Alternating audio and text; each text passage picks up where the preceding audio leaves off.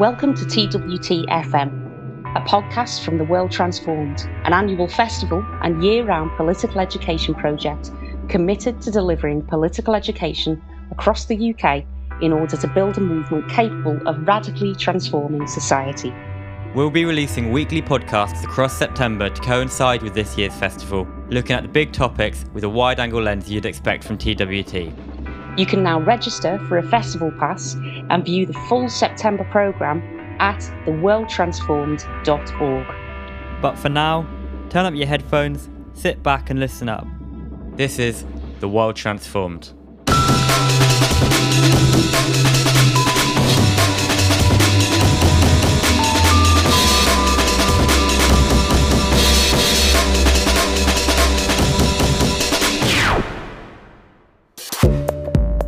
Across the episodes of this series of T W T F M, we've been looking at concepts that have been brought into focus by the coronavirus pandemic. At the root of it, COVID nineteen is straightforwardly a medical condition. As such, this final episode will examine illness, how we define it, the impact it has on people's lives, how it is dealt with the world over, and how we can reorientate our societies to better care for the ill.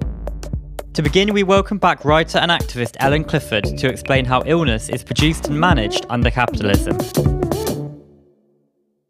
So capitalism's responsible for causing illness in a wide range of ways. Supporters of capitalism would argue that we've had many medical advances, you know, that have occurred within the past couple of, de- um, of centuries. But aside from the question of access to those advances and who benefits from them under a, a profit-driven system, there's also a direct correlation between causation of specific illnesses and the system we live under that puts profit before people. So, you know, for example, illness, both physical and mental, results when workers are pushed to work long hours without being able to meet their physical or emotional needs. Actually, uh, research has shown that low control, poor quality jobs are actually as bad for, for people's mental health as being unemployed. And then we have poverty. Poverty creates illness, and poverty being a characteristic feature of capitalism, in that in order for some in society to have a lot more, obviously it means others having not enough. Um, and then we've also got uh, the effects of wars. So in Britain, for example, you know, many former soldiers are, are reliant on, on benefits and not able to work anymore due to severe P T S D. And I'd also add, add the role of, of the market here in a discussion about capitalism and illness. Um, when use of resources and technological advances are left to the market to determine, society gets left with all kinds of damaging, unforeseen consequences, such as the effects of pollution, such as uh, illnesses caused by obesity, for example, due to the high sugar content of foods. Or in another example, there's growing awareness of the links between the development of social media and escalating levels of, of mental distress. Illness is a major concern to capitalism uh, because what it what, what it represents are, are days when workers are absent. So there's a, a negative impact on productivity and, and therefore on profit. Lost days are the, are the way they're commonly described. They're obviously more of a concern where workers have entitlements to sick pay. Um, what we've seen over recent years, of course, is, is the introduction of increasingly harsh sickness policies where, for example, repeated periods of sickness trigger disciplinary procedures, even when staff are, are known to have long-term health conditions. And the rise of insecure employment and, and zero-hour contracts, and a key feature of which is a lack of, of sick pay protections. This concern with sickness ab- absence is discernible in the approach to welfare reform um, adopted under, under New Labour and then rolled out with all its brutal consequences by, by successive Tory governments for, from twenty ten onwards. The Improving Lives, Disability Work and Health papers that, that came out of the, the Department for Work and Pensions, the D W P, those papers really emphasise the numbers of days lost to business each year through illness. Now, bearing in mind that these papers were meant to deal with disabled people, people who were too too ill to, to work, you know, a fairly high proportion of, of those people might uh, not to be expected to, to ever work. And yet, you know, throughout these papers, they're, they're emphasising the numbers of days lost to business each year through illness. And they place a, a particular focus on illnesses and impairments that are the leading cause of, of work absence, and, and that includes musculoskeletal conditions and, and mental health. The model of disability that was to provide a, a scientific justification for the approach towards illness and disability that, that underpins welfare reform, that was developed by academics in the pay of the D W P and the insurance industry, uh, notably Mansel Aylward and Gordon Waddell. And they developed something known as the Waddell and Aylward biopsychosocial model of disability. And that whole model is based on approaches used for sickness management. As such, it's been soundly scientifically di- discredited. There's a very good paper by Tom Shakespeare et al. On that, and it's been discredited as being entirely inappropriate as a way uh, of dealing with long-term illness uh, and disability in the round. Um, and of course, we've seen the terrible human cost of applying this model to the distribution of, uh, of out-of-work benefits through the work capability assessment, with many people being uh, turned down uh, for those benefits who, who just simply aren't able to earn a living through paid employment. I think the fact that this whole approach, so it's an approach that effectively looks at illness and disability, is something that, that you know, that we could snap out of if we tried hard enough. If we just had a, a more positive outlook, we could we could uh, get back to or get get into work. You know, the fact that that whole approach is dominated by processes for dealing with sickness management, um, I think that highlights the driving force behind the welfare reform agenda as being obviously not one that's that's about the well-being of, of disabled people, of workers who are ill, um, but of course it primarily focused on about protecting business profits and reducing numbers uh, that are, are, as they say, lost to, to business over over the years. The difference between illness and disability is is an interesting question, I think.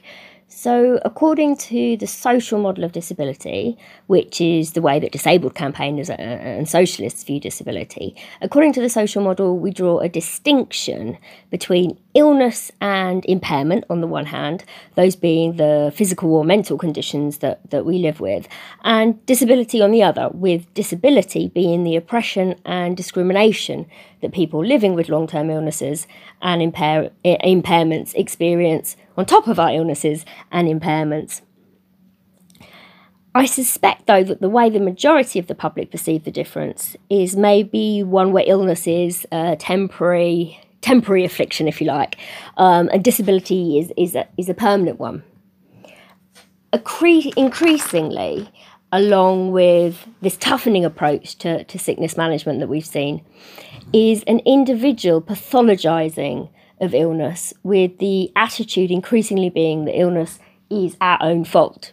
So if you get ill, it's your own fault for not having enough emotional resilience, for not being able to handle workplace stress, for not putting into practice, you know, the mindfulness you, you were supposed to learn on your half-day corporate training, not making sure you've got a, a better life-work balance, you know, despite the, the number of extra hours, unpaid overtime you're being bullied by your manager into taking on. You know, it's your own fault for not eating healthier or exercising regularly and cycling to work every day. You know, it's your, your own fault for eating and drinking too much to try and de-stress. Um, it's your own fault for not getting enough sleep. So as conditions worsen for the working class, so's this list of expectations grown of what society's telling us it's our responsibility to do in order to keep healthy. Uh, and if we don't do those things and we're not healthy, then it's our own fault. And in this way, so health's become increasingly individualised. And that, of course, distracts away from the socio-economic causes of, of poor health that are beyond our control and which governments aren't prepared to address because it doesn't fit with their ideological priorities. And this individualised attitude towards illness has also been applied to disability through welfare reform, and in particular to, to mental health, as well as other in- invisible impairments, because invisible impairments are much easier to deny because they can't be seen, and therefore it's much easier to question their validity. people living with chronic illness, for example, are still engaged in a really bitter fight for recognition of the medical basis for their illness, instead of being regarded as having uh, a psychological issue. Uh, you know, that that they, because they don't recognise it, because they, you know, maintain they do have, you know, a medical illness. Um, then they're of course not engaging in treatment for this psychological issue that, that some medical professionals are, are, have put their illness down to. Um, they're not engaged in treatment, and therefore it's seen as their responsibility for that they're not getting better. There's also too little that's publicly known about different forms of, of mental distress. Uh, so, for example, research has shown that the primary condition that I live with is associated with key neurological difference. So, you know, one implication of that is that, you know, it's simply not possible uh, to, to snap out of uh, the mental distress that, that I frequently experience. And actually understanding those differences, uh, those neurological differences, is absolutely key to being able to, to effectively treat the, treat the distress. Under capitalism, people are held responsible for our individual health, and yet access to effective treatments is denied on the basis of cost or, or through lack of availability.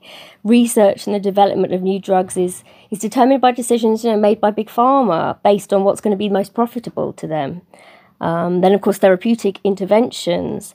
Uh, under welfare reform, though, therapeutic interventions for, for more complex mental distress have been deprioritised within the mental health system in favour of the, the quick fix, I A P T approach, which is focused primarily on getting people with lower levels of anxiety and depression back to work as soon as possible. I always think of it as the modern-day equivalent of electric shock treatment for, for soldiers suffering shell shock in World War One that was, you know, designed to get them back on the front line as quickly as possible, regardless of, of their well-being. So I think as, as socialists, I think we need to be aware of and question individualised models of both illness and impairment.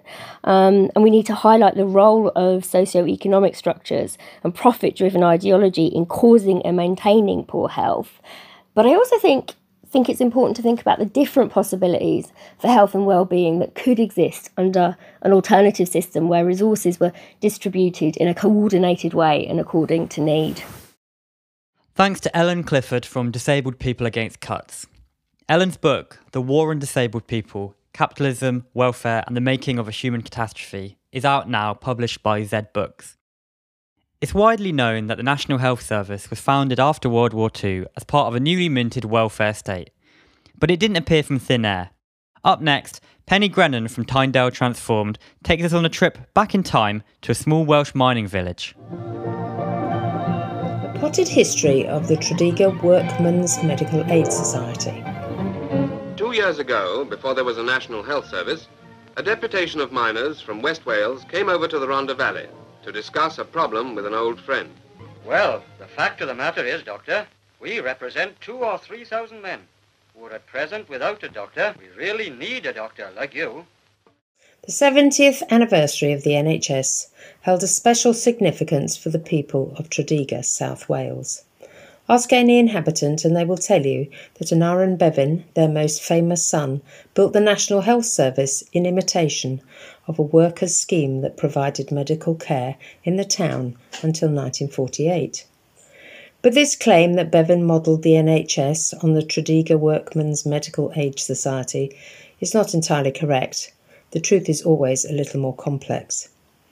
However, the Tredegar Society was one of the most robust, comprehensive and democratic of all the various workers' health schemes that existed before the N H S.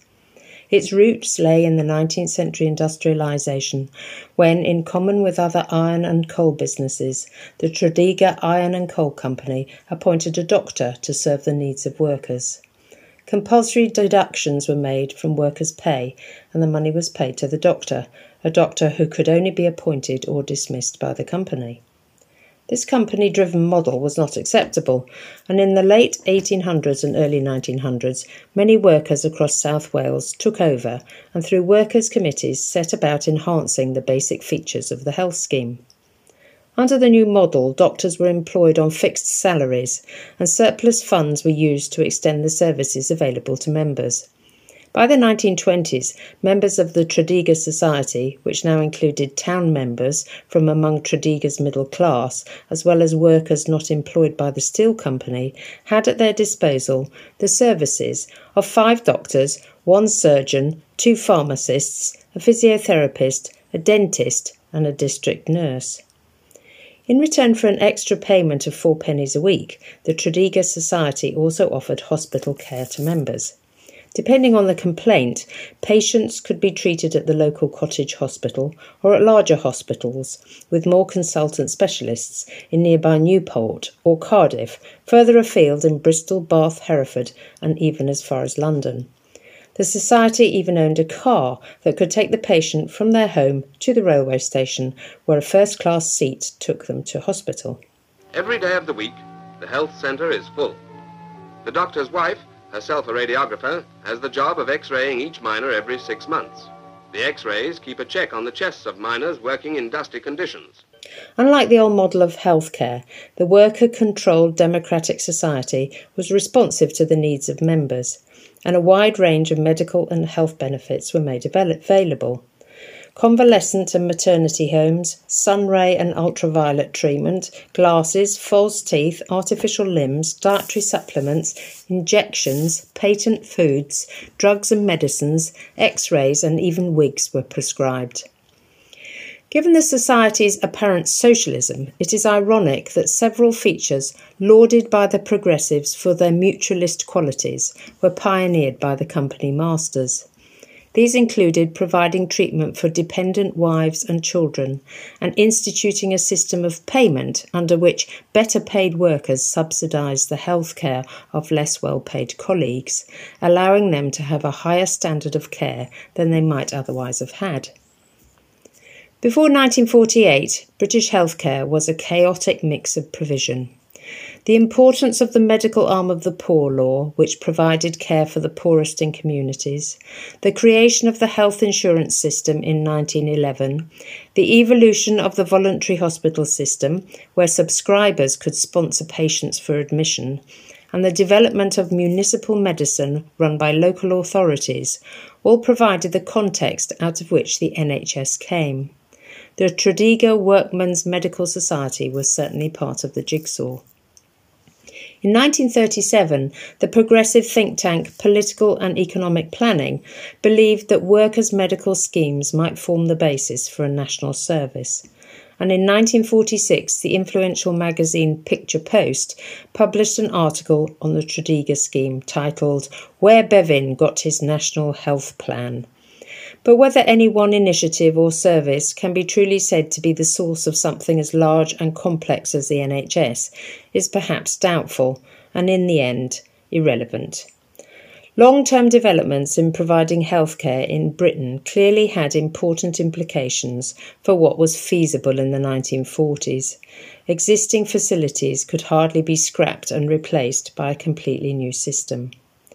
Whatever the case, the Tredegar scheme comprised a comprehensive system of healthcare and medical provision for the entire community, free at the point of use and democratically managed for the good of all. It was undoubtedly inspirational to Bevan, even if he rejected the local basis on which it operated, and it constituted a considerable achievement of which Tredegar is rightly proud.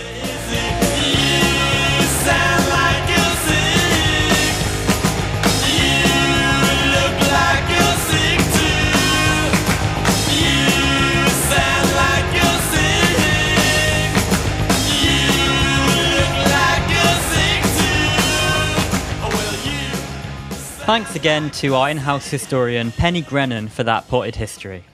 Next we turn to journalist, commentator and historian Vijay Prashad, speaking at the recent Healthcare in Crisis panel as part of this year's World Transformed Festival, to bring us a perspective on international socialist state responses to the COVID nineteen pandemic.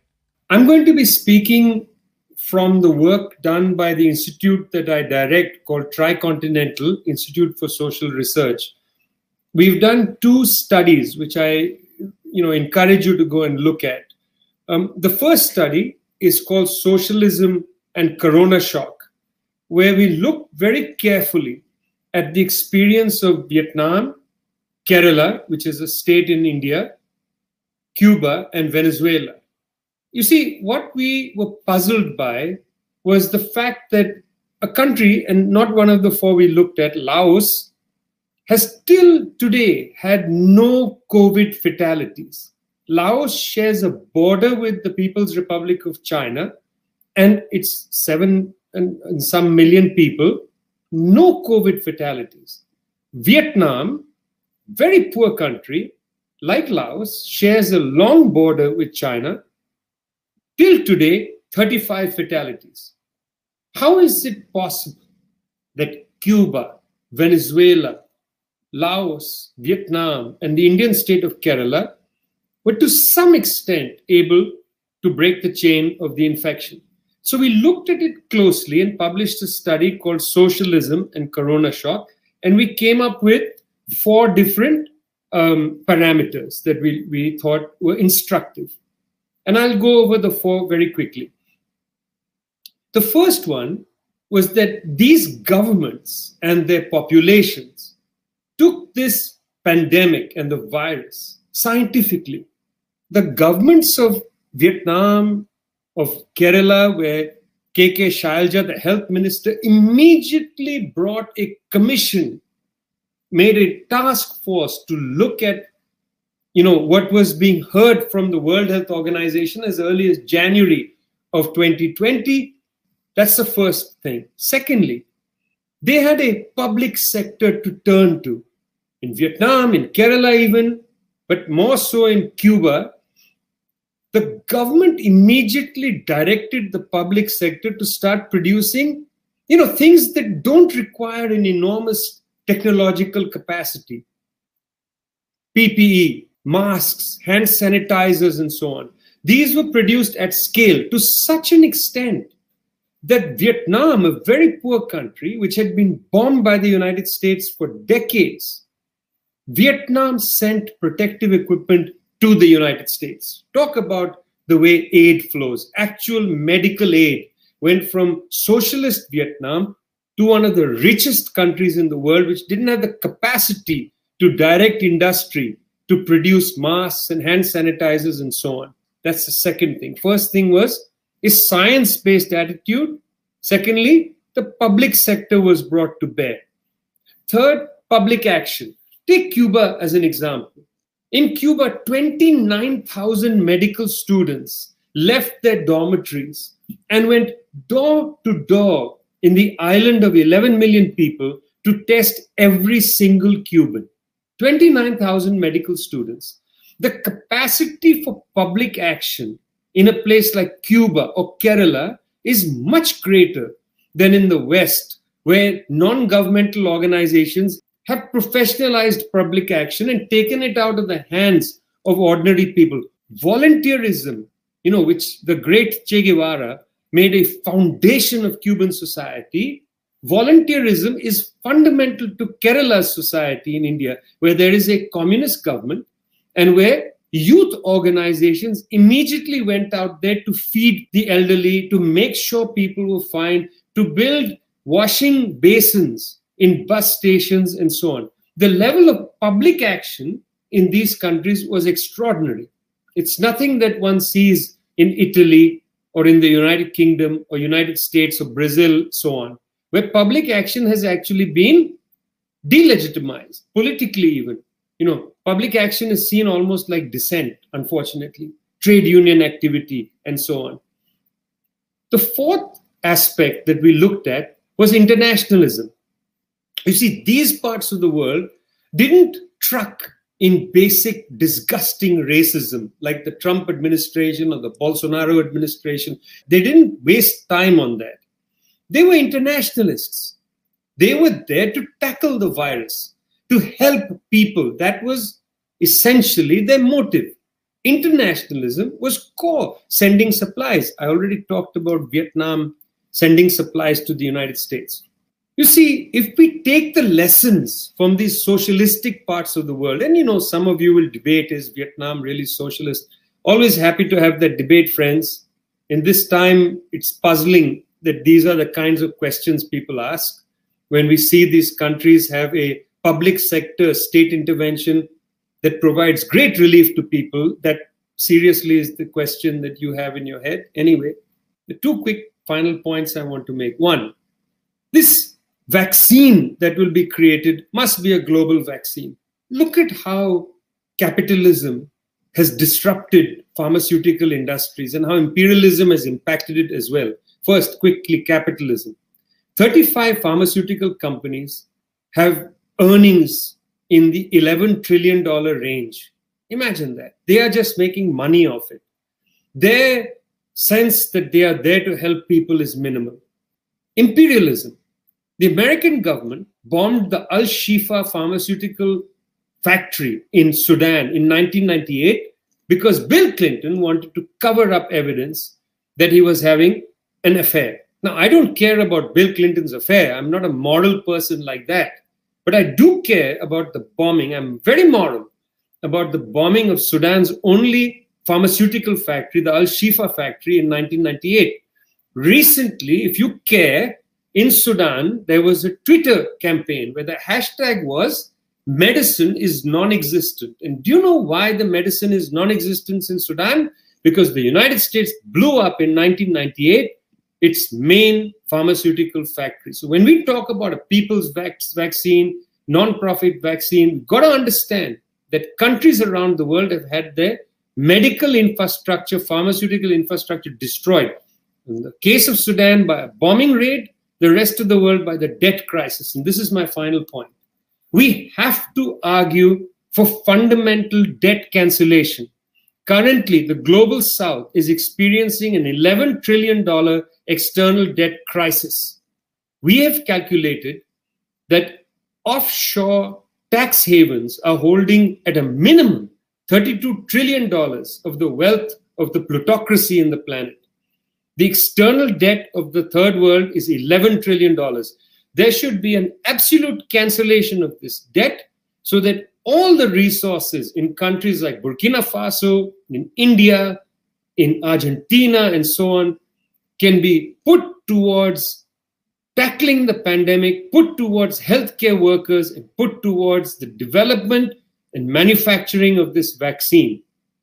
If you are not for total debt cancellation, you don't understand how we're going to be able to both tackle this vaccine and tackle the health crisis that the pandemic has produced and has revealed, the deeper structural health crisis that the pandemic has revealed.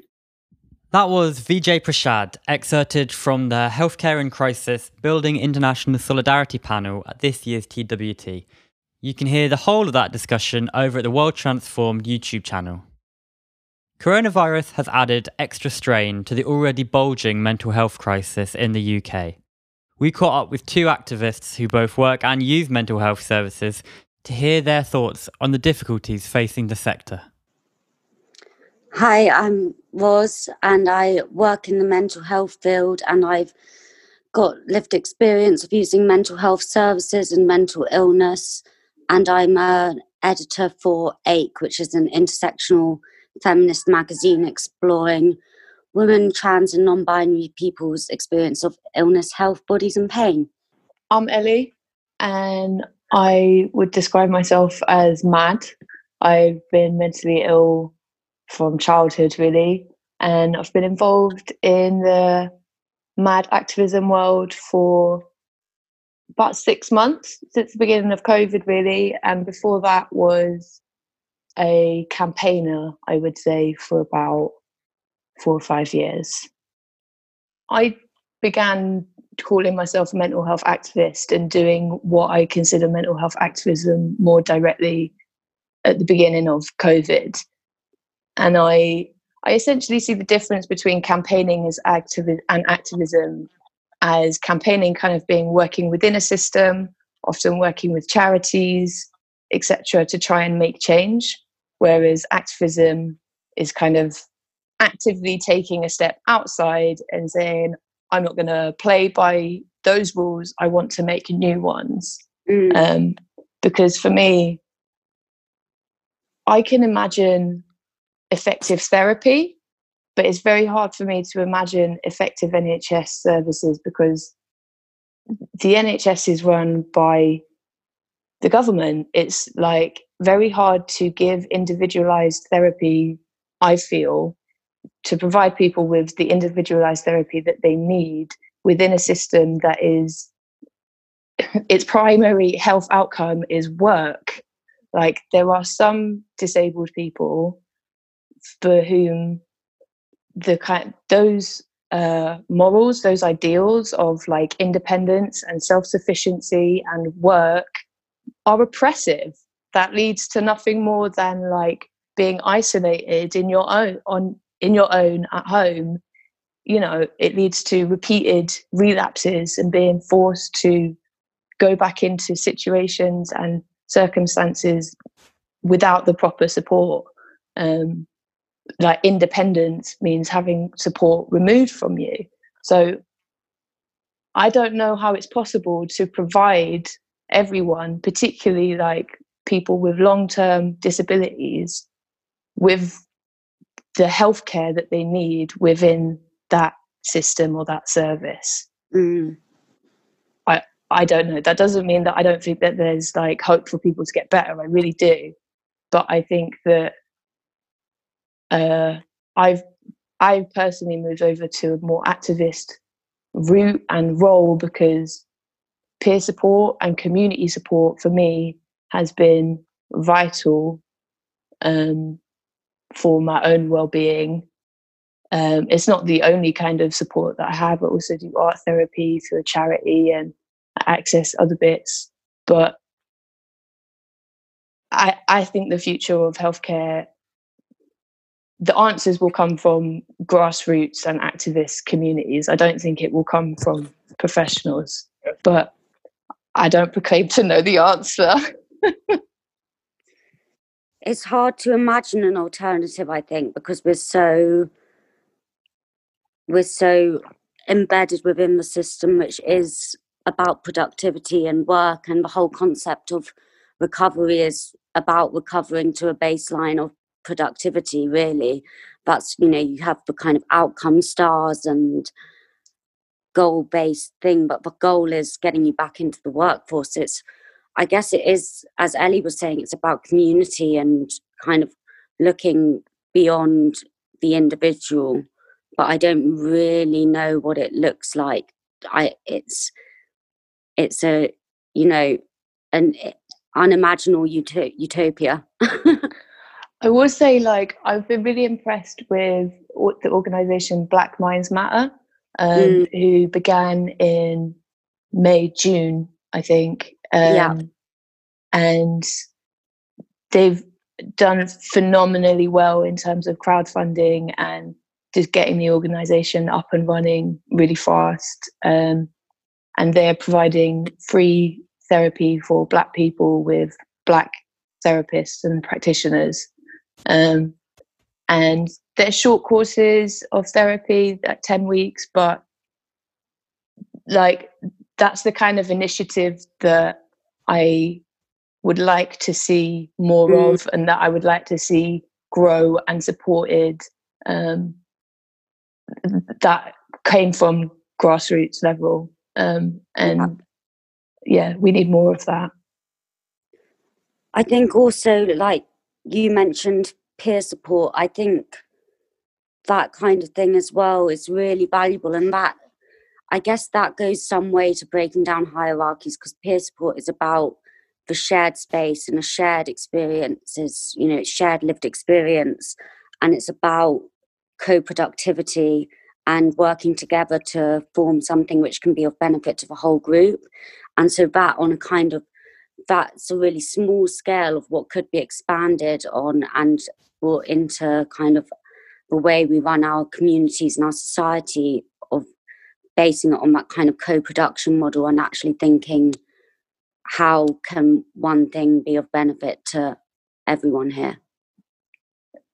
I think on a personal level as well, I do, I really agree with that. On a personal level, like, I've been unemployed because of my mental health for years, and I've had to do a lot of like reckoning and reasoning with what I see as value and what I see as wellness and what I understand as functioning. Like, I I kind of say I've been ill for, I'm twenty-eight years old now. I've been ill for two decades, more than. Um, and I've pretty much accepted that I'm always going to be ill to a level, but I can function. There are things that I do and that I do very well whilst I'm ill, and I've learned to live with my condition and use it to my advantage as much as I can. Um, I'm not saying it's great and anything like that, but like you get you get dealt the cards that you're dealt. And I think that within peer support, within Mad COVID, certainly there's a far greater understanding on of what value is and mm. what functioning is. Um, and I think that is a really important part of peer support. And that's an important part of support in general that people aren't able to get within the N H S and within that model of healthcare, which is so uh, focused on work. Yeah, and the individual. Yeah. Thanks to Ellie Bradford from Mad COVID and Roz Reynolds Gray from Ake for sharing that conversation. Next, we hear from artist David Tovey on his remarkable journey through multiple illnesses and on the therapeutic power of art. Please be aware this item contains discussion of suicide. I'm an ex-soldier and I was trained as a chef, and uh, ended up finding myself based in London and owning my own pub restaurant. Because of the pressures and the stresses of that, I used to drink a lot and, and, and other things and party a lot. And in two thousand eleven, uh, when I was thirty-six, I had a massive stroke, which was the, I, I suppose, catalyst for my life falling apart at that time. First of all, obviously, I, I couldn't work because of the loss of movement in my arm. My I, I wasn't thinking straight. I couldn't really uh, read properly uh, stuff. It wasn't really going into my, my brain very well. And because of that, I had to give up my businesses. And that was sort of like the catalyst of sort of like major change in my life. I then got diagnosed with um, a thing called neurosyphilis, um, which is a blood disorder, um, which goes into your spinal cord and then starts sending you mad and, and ultimately can kill you. And um, at the same time, when I got diagnosed and put into hospital with that, four days later, I got diagnosed with colon cancer and started treatment on this. Ten days after that, whilst I was in hospital having my treatment, I was accidentally given a intramuscular injection into my vein. Um, it caught one of the splinter veins um, and caused me to have a cardiac arrest.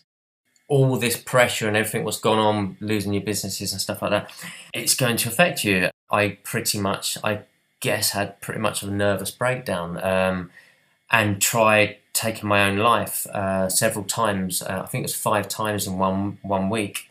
It, it sort of brought to head that there was something else wrong, and, and at the time I didn't know what it was, um, and it turned out that I was H I V positive as well. That hit me really hard, um, like really, really difficult uh, time. My mental health obviously was wrecked because of it. I wasn't working, my health deteriorated, and I ended up losing my flat and having to move out onto the streets. And when you're living in a car, not being able to take your H I V meds and stuff like this, Um, and other treatments, everything falls apart. You know, not just, you know, your mental health, which obviously has the biggest impact on everything, but your physical health as well, because you're not eating three square meals a day, you're not sleeping properly because you're not in a bed. You're you're open to all elements. You're open to the abuse from the general public, which is huge. And yet again, um, it got to the stage that my mental health um, and my physical health had got so bad that I didn't want to wake up. I basically, I, I went into a locked park late, late at night and I started to kill myself again. And this guy stopped me, a guy called Gavin, um, who was a park enforcement officer. And he went, "What the fuck are you doing?" And it threw me, completely threw me. And because for the first time, why everything was happening when I was ill, when I was on the streets, no one had ever asked me why. He sat there, he got me some food, he gave me some money, he got me into a night shelter for the following day. He gave me a choice. And I and I think it was that trust that he put in me as a perfect stranger, that was the, the, the turning point in my life. I needed something tangible to hold on to, to help with my recovery. So I'd give myself projects, and I set up a thing called Man on Bench, which was named after Gavin, the guy who saved my life. And it was a street fashion show. And I decided to get old rubbish that had been thrown away by people to represent homelessness, turn that rubbish into couture fashion pieces, and do street fashion shows. I did my first one in twenty fifteen uh, on the South Bank, just guerrilla styled it. And that helped me so much, because suddenly people were seeing my art, and, and it was my way of saying, just because I've been through all this crap doesn't mean I'm fucking useless. And, and I believe we can do the same with anyone who's going through any mental health problems, homelessness, any ill health and stuff like that. It's, it's about giving control and power back to these people. So by doing these shows, I, I found, one, it helped me start to rebuild my life, my identity, my confidence, and my health. Um, because at the time I was still, I'm still ill. I still have these things going on, but there was no pressure because I was the one in control of that that journey. Back in twenty sixteen, um, I set up a homeless arts festival called the One Festival of Homeless Arts. And, and I did it with my disability benefit at the time. And through the work I do with that, I, I started to meet a lot of other artists, uh, uh, um, homeless and ex-homeless, um, who were going through the same sort of situations that I was going through. So I started um, um, going and helping at an art group, um, and I've been volunteering there for three years now, going in and doing art classes every week.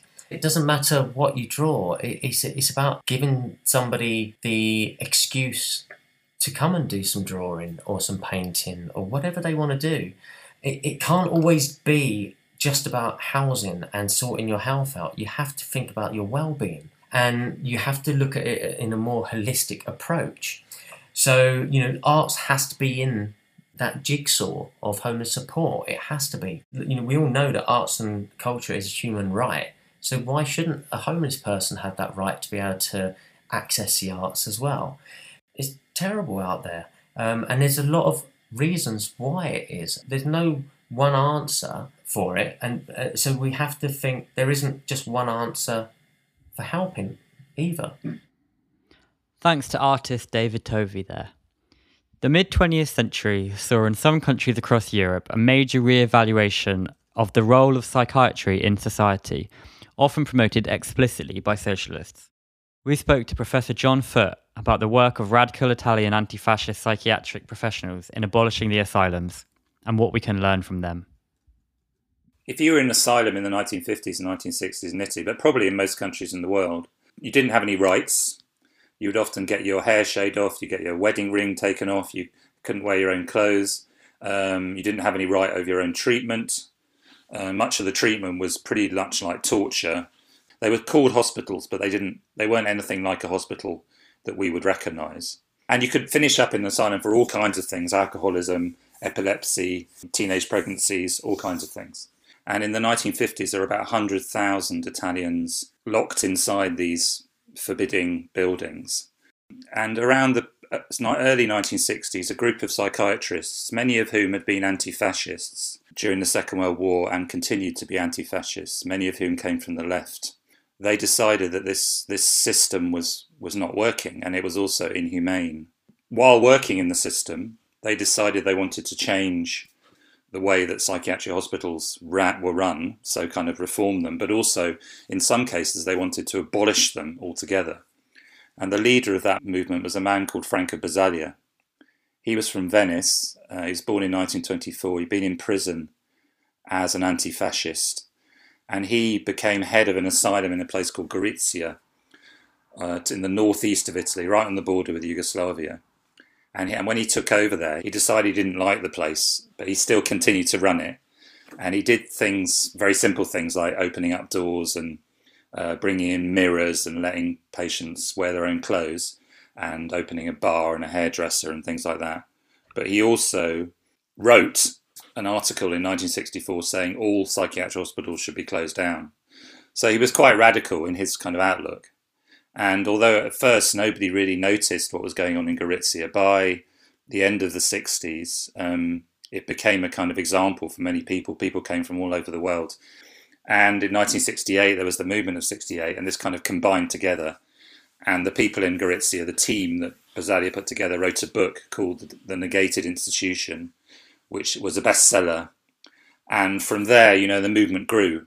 Um, to it was never a majority, I don't think, of people. It was never a majority of the general public or of psychiatrists, but it was a very strong minority, and it, um, you know, it, had, it managed to affect large numbers of people with mental illness and large numbers of institutions, and get a lot of people on board in trying to change these institutions. So Basaglia and his and the people who who worked with him and other people in the world at that time really questioned the idea that someone was a schizophrenic or was depressed, and that was a kind of label they carried for their whole lives. If you look at the medical records, I've looked at quite a lot of medical records, they kind of write at the top, you know, right as soon as they come in, depressed, um, schizophrenic, paranoid schizophrenic, and that kind of, that's, they carry that. That's like, there's not, you can't be cured of those things, uh, especially the, the schizophrenic label. Um, and Basaglia overturned that, he, he turned that around, he said, no, you're just a person. You, you've happened to be in an asylum. You've got problems. I've got problems. Let's talk about it. I'm suspending any diagnosis, because all the diagnosis is going to do is get in the way of how I understand you as a person, how you understand me. So they talked. And he, there's great stories about him talking to people four days and four nights about their lives, you know, and then you can understand why they are in this asylum and why they want to commit suicide or whatever they want to do. And so he, he really suspended the whole idea of, of of a diagnosis. And that was very radical, because most psychiatrists couldn't deal with that. The system couldn't deal with that, um, because it was all built around labeling people. And of course, this took away a lot of the stigma around mental illness, where you're dangerous or you're, people are scared of you and so on. So, you know, the whole questioning of the idea of the way that psychiatrists saw mental illness was crucial to the whole project, and to the idea that these people can function just as well on the outside, and probably better. And actually, in some cases, it's the asylum itself that's making you ill. When he started to reform asylums, he, what he, one of the things he did was empower the patients. So the patients took control of their own lives. And he used to have these meetings every morning at ten o'clock, uh, where the patients ran the meeting and voted on things that took place in the hospital. And the, the doctors just sat, sat in the... in the audience, um, and listened and spoke, and no white coats. None of the doctors wore white coats. You couldn't actually tell. And uh, you know, he, he democratized the institution. He made people, he gave people control over their own treatment up to a certain point. These are these radical psychiatrists, the the reformers, and some of the major parties actually decided that something had to be done at national level. And in nineteen seventy-eight, a law was passed. Um, called it's, it's called the Basaglia Law. That's a bit of a strange way of thinking about it, because it was inspired by this movement, and it basically said all asylums have to be closed down, all psychiatric hospitals have to be closed down, people with what's called mental illness have to be um, go to daycare centres, or have to be found work, or have to be given other kinds of support. And um, you can't build any more psychiatric hospitals. Of course, it was then a very long process to close them down. But that law was the first law in the world that did this. And it's been a model for many other countries, including countries the size of Brazil, who want to reform their mental health systems. It wasn't always successful, the way that the Basaglians, as they were called, or, or the movement operated. I mean, they took risks. They knew they were taking risks. For example, people were released into society who then went on and committed crimes and murdered people. And uh, these risks were very high, because the people who who paid the price were the, the people who were injured and, and murdered, but also the, the doctors were blamed for these crimes. Basaglia himself was charged with manslaughter on two occasions. He was cleared, and some of his equipe, the group who worked around him. So there were contradictions in the in the in the dangers that they they knew that they had to take risks to, as it were, free the vast majority. And he said, you know, people get murdered all the time, but no one cares. But because it happens in my on my watch, then everyone says it's because of mental illness. So, you know, he really pushed back on that. And sometimes, you know, it really depended on people giving their whole lives to the cause. And I think those of us who are who have become, been political activists or are still political activists know what this means. You know, you burn out. And Basaglia demanded one hundred percent commitment, and a lot of his followers burnt out and and, and couldn't do it anymore, and, and went to be- become academics or or became private practitioners. And then, it, you know, it, it demanded so much commitment because, you know, he wanted his his um, his team to be in the hospital twenty-four hours a day and to be talking to the patients and to be helping them. And it was really hard and really stressful. And so this this affected also a lot of the people in the movement. The movement in Italy was, was not in isolation. There were lots of books being written. There was a movement emerging in the U K, uh, the work of R D Lang, um, the work of David Cooper. Um, there were other, Foucault's work in France. All of these texts were circulating, some of them sociologists, some of them psychiatrists, some of them historians, some of them radicals. But they all, I think at root, they all believed that the system at that time was wrong. And they all believed that the asylum, as it was at that time, was a horror. I think today we have, you know, a mental health crisis that's been talked about so much. It's almost like a cliche. We don't even know the extent of what COVID has done to people's lives across the world. We're having quite a lot of surveys and indications of mental health problems in all kinds of people, a whole range of ages and classes and so on. And if we think about its institutions today, it seems crazy that we should g- gather people together in institutions and treat them in that way. That still goes on. There are still asylums. There are still asylums in France. There are still asylums in Britain. And some countries still have kind of asylums we might think of nineteen fifties style asylums. I mean, they don't look like the ones that we would remember from films or have seen on documentaries. You still lock people up. You still um, think of mental illness as a kind of crime. And there are large numbers of people with mental, what we would call mental illness in, in prisons um, across the world. So it's incredibly relevant, the, the, the writings, but I think above all the practice of what went on there, the idea of um, listening to people, the idea of them controlling their own treatment. Um, I think those things are incredibly relevant. But I think one of the th- interesting things about what Basaglia said was this isn't, isn't just about mental health, this is about uh, medical health, this is about schools, this is about factories, this is about universities. This isn't just about the people with mental illness. It's about everyone. Uh, it's a liberation for everybody. And I think today we often see mental, I think we've gone backwards in many ways. Mental illness is seen often as still as a dangerous thing in the way it's reported in the press. And many of the gains of the sixties are being rolled back and people are being isolated. And uh, we need to kind of fight against that. I wear it for the sick and lonely old, for the reckless ones whose bad trip left them cold. I wear the blackened mourning for the lives that could have been. Each week we lose a hundred fine young men. And I wear it. Thanks again to Professor John Foot. As we approach the end of the show, and indeed the series, we wanted to look toward the future.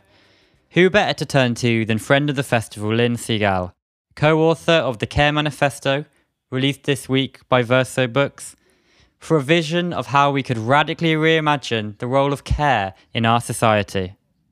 I'm in a small collective called The Care Collective, which has just published its Care Manifesto. And the subtitle of our manifesto is The Politics of Interdependence. And so the politics of interdependence is absolutely about rethinking what it is to be vulnerable, what it is to be needy, and what it is to be ill and not in the best of health. Now, of course, the needs of the ill have come so much to the fore right now with COVID, but long before COVID nineteen hit, a crisis around care had been escalating, especially in the U K as well as elsewhere, because so many of our services had already been slashed and priced out of the reach of many, especially of the disabled, the sick, the, and the elderly, while whilst our hospitals had routinely already been overwhelmed. They were already in crisis with staff shortages, with lack of care in elderly care homes. And this has been part and parcel of multinational corporations making huge profits out of financializing and over-leveraging in care homes, whilst care in the, set, in the care sector became ever more a part of the corporate gig economy, making precarious workers not only more common, but routinely overstretched, more vulnerable, and of course, therefore, less able to do their work of caring. So all this means that today there are way too many people lacking either the time or the resources to care for others adequately, even those they might wish to be caring for at home in need of assistance within their own families. And this crisis, we know, is particularly dire among the elderly, with one point four million people with unmet care needs. And indeed, in this crisis, in the pandemic, what we saw was patients, elderly patients already with COVID being sent back to care homes where it ran rampant through those institutions. And in the early weeks of the pandemic, the deaths of these elderly people were not even recorded. So that's the sort of carelessness with which our society has been run to date. And another thing it's important to note when we think about care and the problems of the moment is that it's usually been women who are somehow expected to cope with the escalating needs whenever they occur. So women who are often themselves in waged work nowadays with very little time off to put any extra energy into caring if the care needs are at home, or if they're not at home, they're precisely the people who've been most exploited in waged work. Because care work is weirdly seen as unproductive work, not the sort of work producing profits, even though it's absolutely essential. In the Care Manifesto, therefore, we draw on the work of many socialist feminists in trying to think about um, how we should see care today. Well, we want to make use of some of the ideas of that post-welfare state that Beveridge and others set up when it, the hope was that we would care for each other from cradle to grave. We don't want to return to that top-down sexist and also racist practices that we saw after forty-five and that we still see today, where those doing the hardest jobs in caring are usually women and ethnic minority women at that. So, you know, revaluing care begins from the idea that we all share a common belonging within our societies and thinking about how we can enrich that common belonging so that um, instead of thinking about, as in neoliberal ideas, that um, being cared for by the nanny state simply cultivates dependencies. In fact, we think that a caring state would be doing exactly the, the opposite. The ideal neoliberal subject is someone uh, who is always tough and independent. And really, it began with Thatcher, the attempt to demonize any notion of dependency. Of course, how they see dependency is always being dependent on the care of the state, or being dependent on our communities, or even needing care in our families. All that was to be pushed aside for the notion of individualized self-help. And we see this especially in the ballooning self-care industry, which relegates care to something we are all supposed to buy for ourselves on an individual basis. That's been the heart of the profits being made by those who've been profiteering from the care industry and indeed from sickness of late. So that's why we want to begin with a completely alternative model of care, a very expansive and open model of care that sees that our care for each other is completely dependent on the sorts of resources which are out there in the world, which are enabling us to care, to be able to provide adequate care We have to have communities that are going to assist us to do that. So in our manifesto, we identify important things that can help us develop caring communities. First of all, commitment to the mutual aid that we've seen flourishing under the pandemic, simply wanting to live in societies where we can see that we're able to care for each other. And secondly, then, where we are going to need not the contraction, as we've seen, especially over the last ten years, but a new expansion of public resources and spaces which foster interconnection, including in and around public hospitals, in and around care homes, the, you know, more public parks and, and ability to borrow the things we might need, which we lack at any particular time, for taking care of each other as well as taking care of ourselves. So we begin from the need to properly value caring and seeing caring as a crucial capacity, a capacity that we need to talk about and think about from our schools onwards, to see it as something which is highly skilled, which actually is difficult. In the manifesto, we talk about the mutual aid that got set up during the heyday of AIDS, of the trauma of AIDS in the nineteen eighties. Where, on the one hand, people were determined to try and care for each other, gay people caring for other gay people who were ill, but also to be demanding from government the resources that they needed in order to be able to care. In other words, we want a state that can ensure a smooth provision of services and resources to allow for greater democracy at every level. So those even in care homes or, or in hospitals can feel they have some say in what is happening to them. And those who are providing care will also have some say in how the work they're doing is done. I do always want to try and inject some hope into what is undoubtedly such very frightening times when it's simply all too easy to despair. The first thing we can celebrate at this moment, even if we are feeling most dismal, if we are ill and suffering in all sorts of ways, is that during the COVID crisis we're in, and very much despite our government, care for the vulnerable has been taken seriously by large swathes of the population, not only here, but globally. Now, of course, this may well fade till the next crisis, once we have a vaccine for COVID nineteen, but it does provide us just with a moment for thinking of the possibilities which are arguing for some different sort of politics, a politics of care, especially a politics of care for the sick, can begin. As we now know, it's always possible at least to try to help to create different forms of hope.